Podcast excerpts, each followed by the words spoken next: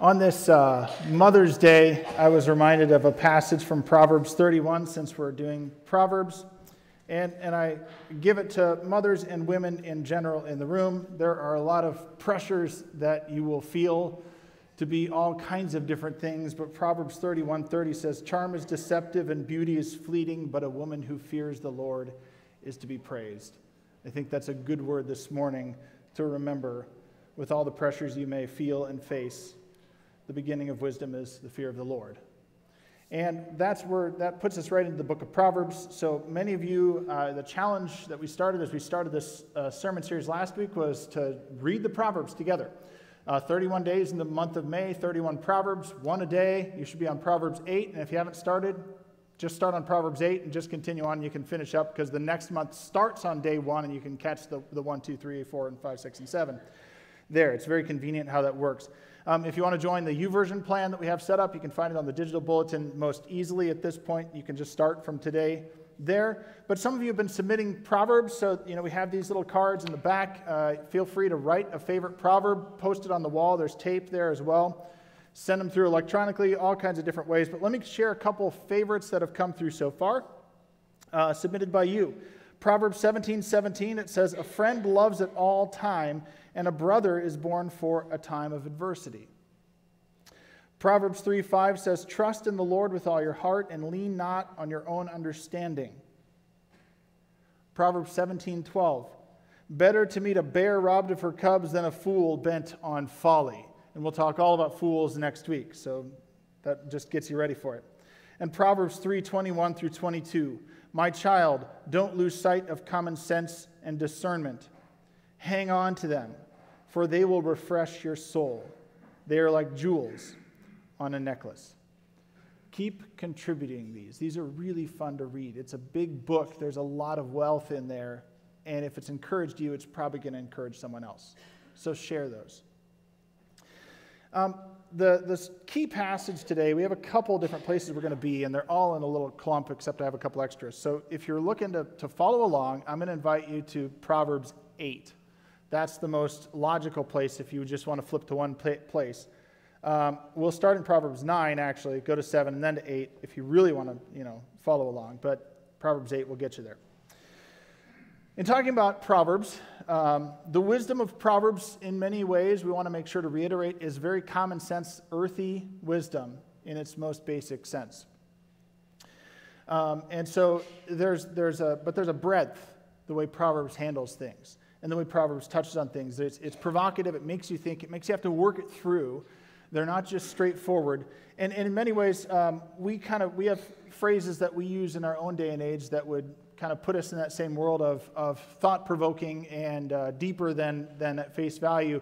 So I was thinking this week something that's kind of proverbial that we use in our day and age is youth is wasted on the young, right? That uh, if I only had the energy of, you know, my nine year old or a 25 year old or whatever it is, and the, the experience I have now, boy, I could do a lot, right? We get excited about that. Or, and, and Proverbs also is, is encapsulated in, like I said, really earthy stuff. So uh, classic in the pastor joke pantheon is the, the joke of, you know, what's uh, to, uh, knowledge, if I can set it up right. Knowledge is knowing that a tomato is fruit. Wisdom is knowing not to put it in your fruit salad, right? So that's, wow, that really bombed. Take that one off for later. no more tomato jokes. They're disgusting anyway, so why would we use them? Okay, very common sense, not funny apparently, but Proverbs goes further than just common sense, earthy. I mean, some of us just don't go into debt, that kind of stuff, or you're going to be, you know, at the will of the debtor. But really, when you get down to it, there's something behind the Proverbs that we have to catch, and we start to get there this week. Uh, that there's truth, that there's actual value of human life and what is contentment and those sorts of things. And of course, it points to the one, the giver of all of that and the path back to him. Proverbs 4 7, we heard it this morning in the children's sermon. It says, The beginning of wisdom is this get wisdom. That just brilliant? The beginning of wisdom is this get wisdom. Though it cost all you have, get understanding.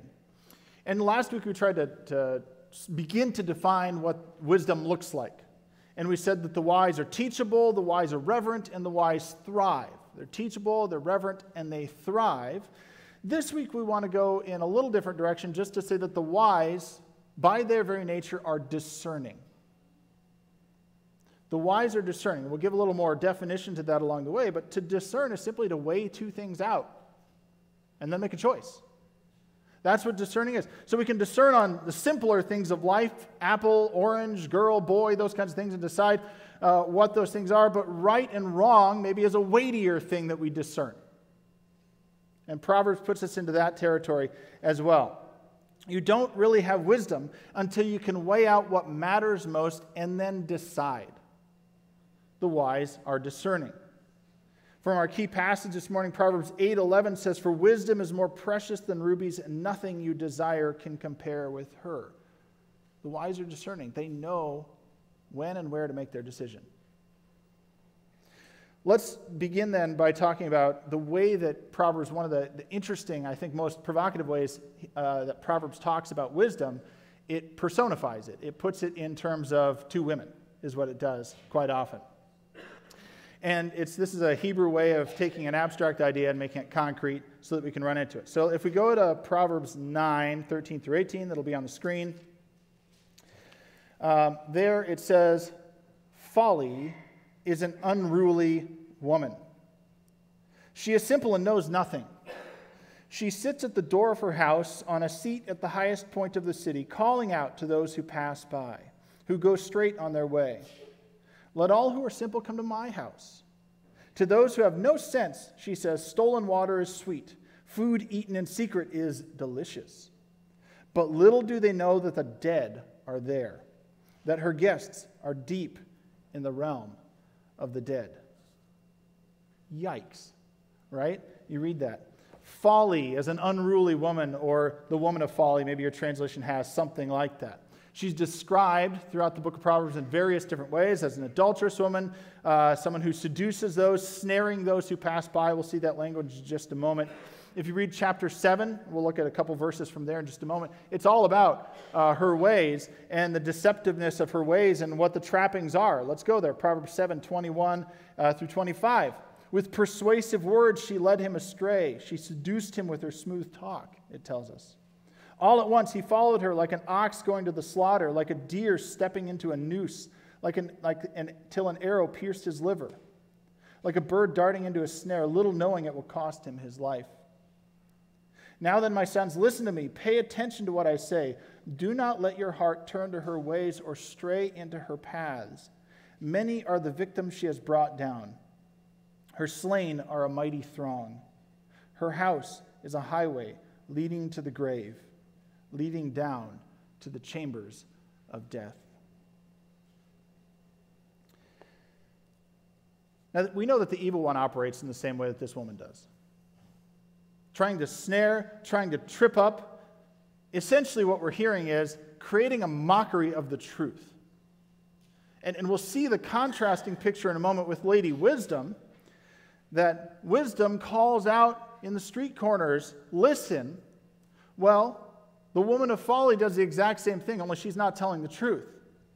She's calling out as well. And isn't that the world that we live in? Truth and the mockery of truth, falsity, are calling at the same time, yelling out at us. We hear both of those voices yelling loud. And we should point out Solomon, most of the Proverbs are his, not all, but most of them are his. Solomon, the wisest man who ever lived, he prayed for wisdom, he received wisdom, and yet he listened to the unruly woman in the end. 700 wives, 300 concubines King Solomon had, and it didn't amount to anything good in the end. So I'm going to read from 1 Kings 11, where we hear about Solomon, this wise man, and the direction he took. It says King Solomon, however, loved many foreign women besides Pharaoh's daughter Moabites, Ammonites, Edomites, Sidonians, and Hittites. They were from nations about which the Lord had told the Israelites, You must not intermarry with them, because they will surely turn your hearts after their gods. Nevertheless, Solomon held fast to, love, to them in love. He had 700 wives of royal birth and 300 concubines, and his wives led him astray. As Solomon grew old, his wives turned his heart after other gods, and his heart was not fully devoted to the Lord his God, as the heart of David his father had been. I'm going to move to verse 11. So the Lord said to Solomon, Since this is your attitude, he's turned his heart away, and you have not kept my covenant and my decrees which I commanded you, I will most certainly tear the kingdom away from you and give it to one of your subordinates. Nevertheless, for the sake of David your father, I will not do it during your lifetime. I will tear it out of the hand of your son. Yet I will not tear the whole kingdom from him, but will give him one tribe for the sake of David my servant and for the sake of Jerusalem, which I have chosen. Thanks be to God for his grace.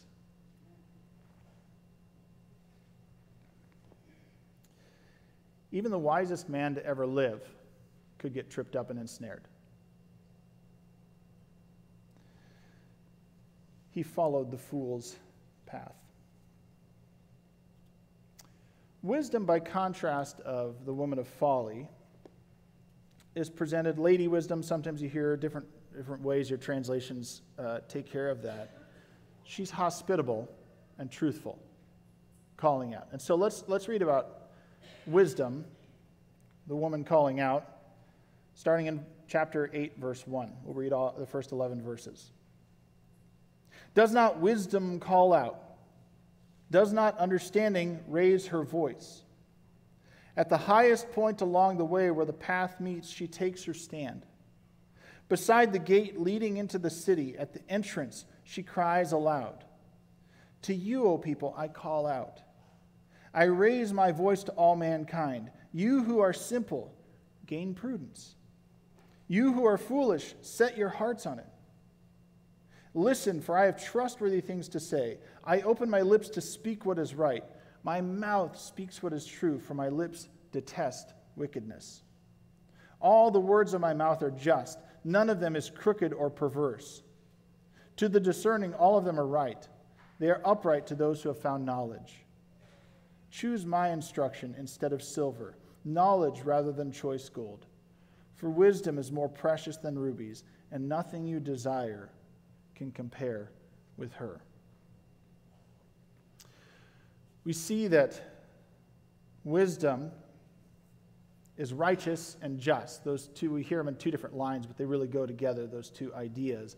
Verse 8 gives us uh, that, that word just, but then it, the second line, tells us what justice is not. So we get the definition there in a sense. All the words in verse 8 of my mouth are just, none of them is crooked or perverse. She calls to straight paths, is what she does. That's righteous, that's justice, that's paths that are in line with the very heart of God. That's the way to walk. That's the way that wisdom is calling us. It's as God intended, so wisdom lives, and she calls us to that path. We see also that she is true. Verse 7, if you go back, my mouth speaks what is true, and we see the opposite of that. For my lips detest wickedness. That is, anything that's offensive or the opposite of God's will and way and character, that's not true. That's untrue. And the path of wisdom leads towards God, not away from it. It leads towards what is true, which is God. And she doesn't hide her character. She calls out from the street corner. And we recognize, if we're listening, that it's not just her that's calling out, it's the very voice of God calling out in that wisdom that which is right, just, and true, we must discern from that which is folly. And so, the discerning, if we're going to kind of pin some ideas to what discernment really looks like in the wise, the discerning, these are the wise people, the discerning, they pay attention. If wisdom's calling out publicly, only fools are going to miss her voice. And it, it's funny to me, even in chapter 8, about verse 5, uh, it says that, you know, to you who are simple, gain prudence. You who are foolish, set your hearts on it. But we know the foolish are never going to hear. We established last week, and we want to make sure we remind ourselves this week, that Proverbs is written for the simple and the wise. So people who are already wise never believe that they're wise enough, that they've reached the end of that. So they're always going to listen. People who are simple, as Proverbs define them, are people who don't know but if they heard, they would make a wise decision and step into wisdom. It's only the fools who won't listen. Proverbs is not for them because they won't pay attention. They already think they're the wisest people around. They have nothing else to learn. But here we can catch a distinction. So the wise and the simple will both hear wisdom's voice as she calls out from the street in the high places. The distinction is only the wise will discern if the message is worth listening to. That's the distinction between being simple and wise. The simple will step into wisdom because they recognize that it's worth listening to. And I want to give us a, one of the ways that we need to make sure we pay attention in our day and age and to be a discerning, uh, discerning people who follow Christ in our day and age. And one of the ways that we can get deceived is with the concept of tolerance that we run into in our culture. Um, tolerance, I'm going to use uh, the definition by Greg Koukl, who he actually takes from Peter Kreeft. So we'll call it the Koukl Kreeft definition. Uh, it'll be on the screen in a moment. But tolerance, actually, in its classical definition, is a virtue. The way we use it, it's definitely not in our culture. We kind of use it the opposite of what it's meant. So this is going to sound a little confusing at first, but I'll, I'll try and make it as simple as possible. So this is the Koukl Kreeft definition of tolerance. He says, be egalitarian regarding persons. Maybe I didn't put it on the screen. That's on me. Sorry. Be egalitarian regarding persons. Be elitist regarding ideas. I'll say it again and then I'll use simpler words. Be egalitarian regarding persons. Be elitist regarding ideas. So be civil with people, respectable, honorable with people, and snooty with ideas. That's classical tolerance, which is a virtue. That is to say, when we encounter people who have all kinds of different views, we encounter people with an open hand saying, Yeah, you are made in the image of God, and I receive you as a person. I even love you as a person. But all the ideas that you might have, they're not all good necessarily, right? We, we live in a world that treats all ideas as equal and good and valid, except for one or two, you know, intolerance, right? But that's a reversal of classical tolerance. When we reverse the idea of tolerance to mean that we are actually egalitarian or civil towards all ideas, they're all good, they're all the same, and we're actually really elitist towards all people or other people that don't have those ideas that we like, you know, we're snooty towards people. Haters going to hate, and there are probably a lot of them. We've reversed it. We're not being wise. We're taking in everything as truth and not being discerning at all with the things that are truthful. The reality is, there is such a thing as right and wrong. There is such a thing as truth. And even as believers, we can approach anybody that comes our way with an open hand and a hospitable attitude and receive them with dignity as people. We've done it as the body of Christ many times quite well, I think. But not accept every idea is equally valid. The wise are discerning, they pay attention to that, they weigh it out. Proverbs 14 8 says, the wisdom of the prudent is to give thought to their ways, but the folly of fools is deception. So the discerning pay attention. We also know that the discerning are decisive. Proverbs 132 says, For the waywardness of the simple will kill them, and the complacency of fools will destroy them. As we've said, Proverbs is for the wise and the simple. The fools will never listen. The wise are discerning, the simple are teachable. But, but the danger zone, and we saw it with Solomon's life, the danger zone is that fools won't listen and the simple, simple remain simple because they won't make a decision in the end. They're indecisive. They're captivated by whatever new idea comes their way and they just go with that rather than weighing out the truth and then making a decision based on that. And how does this happen? how do we, how do we kind of just go with whatever the winds uh, are coming our way and not be decisive? The simple way this happens for a whole lot of us, and we are captivated by this too often in the church, is we have the belief sometimes that uh, we are the exception to whatever rule there is. Whatever rule there is, it's for everybody except for me. I'm the exception. Uh, classic story that comes from not really my life, but from someone close to me. Uh, they were taking a bunch of college students skiing in Colorado. Couple of students early in the day decided they were expert skiers, so they decided to go off boundary. Right next to the sign, off boundary, find the freshest powder. Promptly were caught by ski patrol and sat in ski jail the whole day. The group gathered together at the end of the day, realizing they were two people short, and the leader had to go back and break them out of jail. And then they had to come back to court because they broke the law. And so they came back to court, and the judge uh, had a picture of the sign that said, Don't go off boundaries, there's a penalty. And he looked at the two kids, these two college students, and he said, Okay, so you saw the sign? Yes. You went off boundary? Yes. Key question. Judge looked at them and he said, Who did you think the sign was for?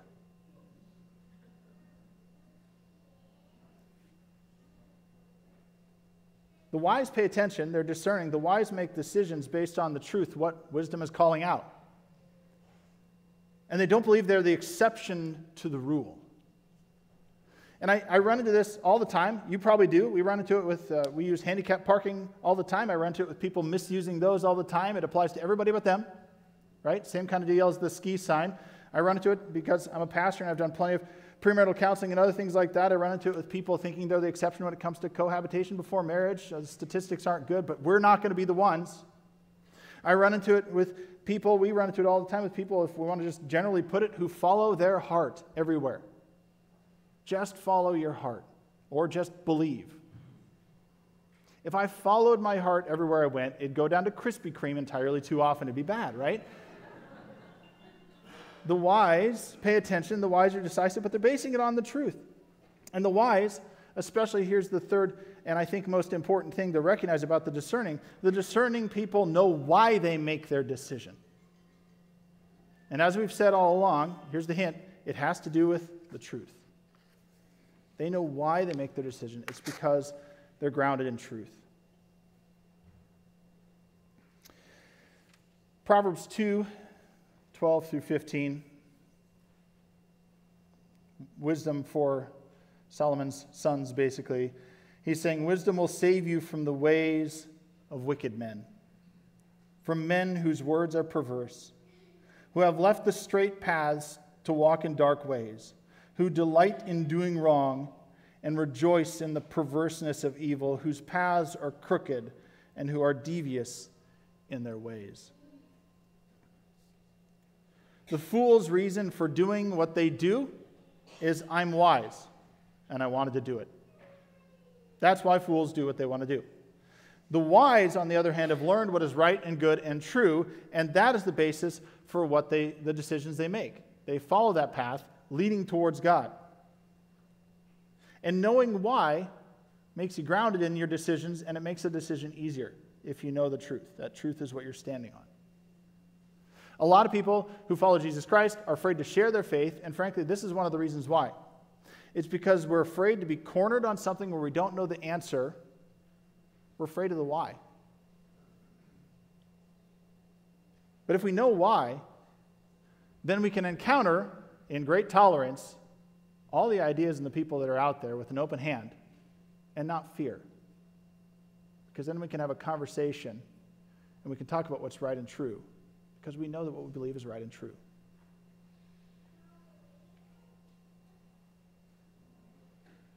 One of the key questions, though, to consider at this point, and this will get us back to Solomon, we got to go through Romans first, but it's not going to take us long, is what's the end of wisdom? Why follow that path?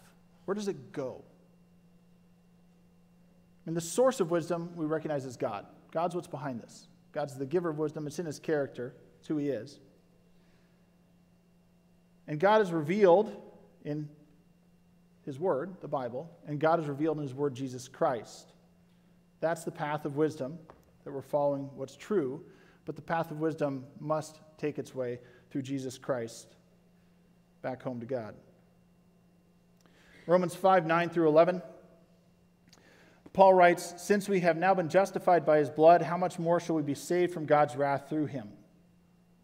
For if while we were God's enemies, we were reconciled to him through the death of his Son, how much more, having been reconciled, shall we be saved through his life? Not only is this so, but we also boast in God through our Lord Jesus Christ, through whom we have now received reconciliation. Our sin, our waywardness, alienates us from God. And as long as we remain alienated from God, we are fools. Walking the fool's path, that's not grounded at all in truth. But in Christ, we're made alive and we're invited onto the path of wisdom through Him and made wise as we come to Him and find our salvation only in Him.